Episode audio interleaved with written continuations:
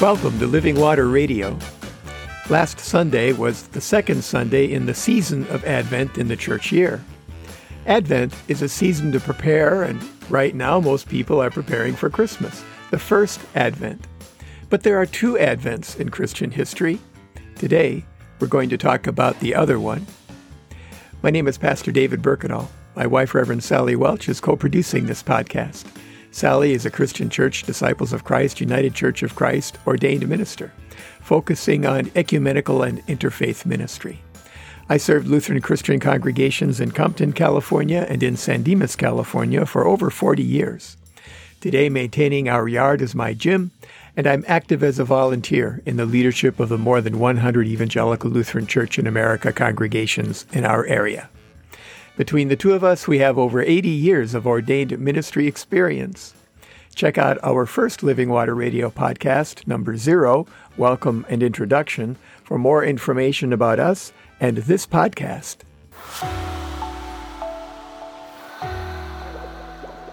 Some hobbits eat a second breakfast. Many comedians have come out of the second city. And one of the distinguished historical churches of LA is Second Baptist Church. But what is the second advent? When I was in seminary in Berkeley, my first fieldwork assignment was at a church in San Francisco. My supervisor was a pastor who had come to focus his preaching on the signs of the end, the second coming, and the last judgment. Every Sunday, no matter what the lectionary texts were for that day, the subject of his preaching was always the same the end times and what current events might be their fulfillment.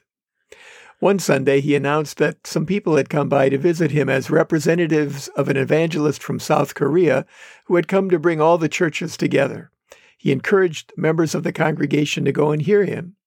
The evangelist's name was Sun Myung Moon, the founder of the Unification Church, often described as a cult and pejoratively called the Moonies. My supervising pastor later apologized to the congregation after more was understood about the heretical teaching of this movement. Sun Myung Moon later claimed to be the Messiah and the second coming of Jesus Christ. Christians confess in both the Nicene and Apostles' Creeds the belief that Jesus will come again to judge the living and the dead as central to their faith. The word Advent means coming, and the season of Advent speaks of the coming of Jesus Christ at Christmas, but it also points to the second coming or Advent of Jesus Christ at the end of history. I was standing at the top of San Dimas Canyon Road in San Dimas looking west the other day, and I thought about the imagery we have received for that time in the Bible. In the last book of the Bible, the book of the Revelation to John, usually referred to as just Revelation, John describes the vision given to him of the last judgment. The appearance of Jesus is described in this way in Revelation 19, beginning at the 11th verse. Then I saw heaven opened, and there was a white horse. Its rider is called Faithful and True, and in righteousness he judges and makes war. His eyes are like a flame of fire, and on his head are many diadems, and he has a name inscribed that no one knows but himself. He is clothed in a robe dipped in blood, and his name is called the Word of God. And the armies of heaven, wearing fine linen, white and pure, were following him on white horses. From his mouth comes a sharp sword with which to strike down the nations, and he will rule them with a rod of iron. He will tread the winepress of the fury of the wrath of God the Almighty. On his robe and on his thigh he has a name inscribed King of Kings and Lord of Lords. That's a powerful image. Does it contradict everything you know about Jesus? The military images, the militant images, the seeming use of force and coercion? I get that. But now imagine that you didn't grow up in the United States, or that you grew up in slavery, or watching the body parts stack up fighting against slavery. That's the era of the Battle Hymn of the Republic, a hymn that some now reject because of its militant and military imagery, also based on this text.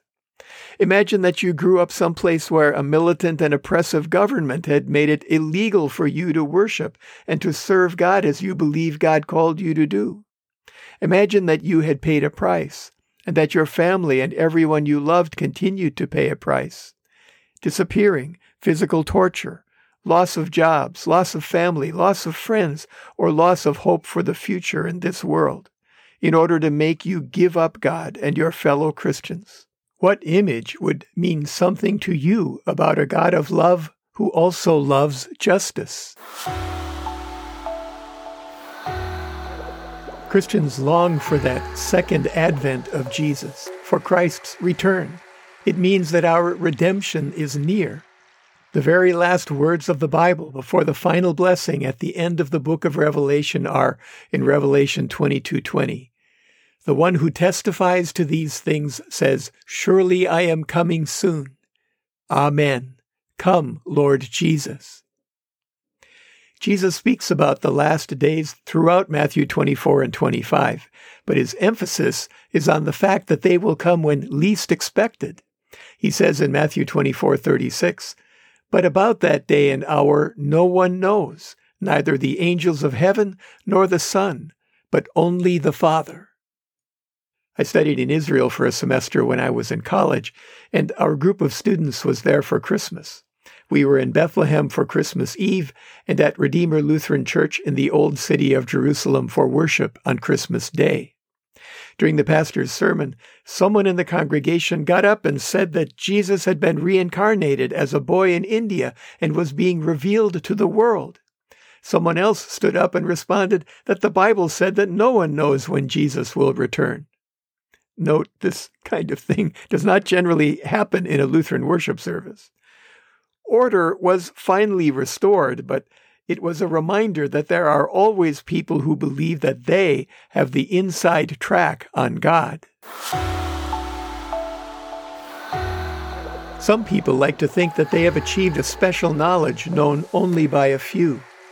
This knowledge came to them not through study, but from influencers who made them feel that their prejudices were actually oppressed opinions, that they are the worthy ones, or at least have cracked the code. It makes them feel special. It makes them feel bulletproof because the arguments of others come from outside their world. It gives them a sense of superiority to and power over others. It's especially attractive to people who are beaten down, who have low self esteem, and are looking for easy answers and an easy way to get up and get over. That's the appeal for QAnon, conspiracy theories, identity politics, even some types of beliefs that claim to be Christianity. They are especially attractive during times of social stress, like global pandemics. Instead, no one knows when the second advent of Jesus Christ will come. People will just be going on about their business, working, playing, studying, hanging out with their families, and everything will end. In a story told about Martin Luther, the 16th century church reformer, probably apocryphal but true, a man dropped by Luther's home and found him digging a hole so that he could plant an apple tree. The man came to talk about the signs of the end and of the coming judgment, which he believed was about to happen. He asked, Dr. Luther, what would you do if you knew the world was going to end tomorrow? Luther barely broke his stride and said, I think that I would plant my apple tree. That is how Christians respond to something that they cannot know. How do we respond? How can we live as people who know that all of history could end at any time? By doing what God has called us to do today, by always being ready, by repenting of what draws us from God, and by walking in faith and in the promise of our baptisms forward toward God, by living in love and service toward others because of the living relationship with the one true living God we have been given, by living as the people of God as Paul writes in Romans 14, the seventh and eighth verse. We do not live to ourselves, and we do not die to ourselves. If we live, we live to the Lord, and if we die, we die to the Lord. So then, whether we live or whether we die, we are the Lord's. We live between the two Advents. The first Advent happened when Jesus was born after about a thousand years of waiting. The second Advent will happen when Jesus comes to judge the world and takes those who trust in him through faith and in baptism to be with him forever after now at least 2,000 years of waiting. Among those words from Matthew 24 and 25, Jesus reminds us to be like Boy Scouts and be prepared. He says in Matthew 24 44, Therefore you also must be ready, for the Son of Man is coming at an unexpected hour. Our hope for that day is in Jesus Christ alone. Jesus makes us ready for his second advent. Turn to God, receive his gifts, and live. Today, let's remember to pray for all those who have yet to get the vaccines, because they are most at risk to themselves and to others. And let's remember to pray the Lord's Prayer sometime today, the one that Jesus taught us. If you don't know what that is, contact us at the Revs David and Sally at gmail.com or send us a tweet to at David Berkedal and we'll send it to you. Send your prayer requests to either of the same addresses and we'll include them next time. Send your comments there as well. As always, we encourage you to stay hydrated. Open your heart to receive the living water from the source, God's self the living presence of the one true living God, the God who gave himself on the cross, so that all who believe and are baptized might be restored to the living relationship with God for which we were created. Remember your church. Identify one if you don't already have one. Ask a friend about it or a family member. Google it. Contact the pastor. When you have a church, go to or tune into the worship services they have available and support your church financially so that it will be fully functioning as we move into the new normal. Support your pastor and church leaders, pray for them, and help them in any way that you can. If you or a loved one are having thoughts of suicide or are struggling with mental health issues, call somebody. Contact a friend or a relative. Google a local or national hotline. Reach out. You are not alone. There are people around you who will walk with you through this dark time into the light. Wear a mask when you're outside your home, practice social distancing, wash or sanitize your hands regularly, get your vaccine. It is the one thing you can do to keep lowering the curve and to literally save lives. Avoid crowds if you can and be outside if you have to be in a crowd. Be kind to everyone you come into contact with, especially those who are sacrificing their security to provide for yours. We all struggle in some way. Be a helper and encourager. Thank you for listening to Living Water Radio. We are here for Christians and for the people of the Los Angeles metropolitan area who are looking for a sense of Christian community, a source of hope, and a way to thrive together during this global pandemic. We hope you'll tune in next time and invite your friends to do the same.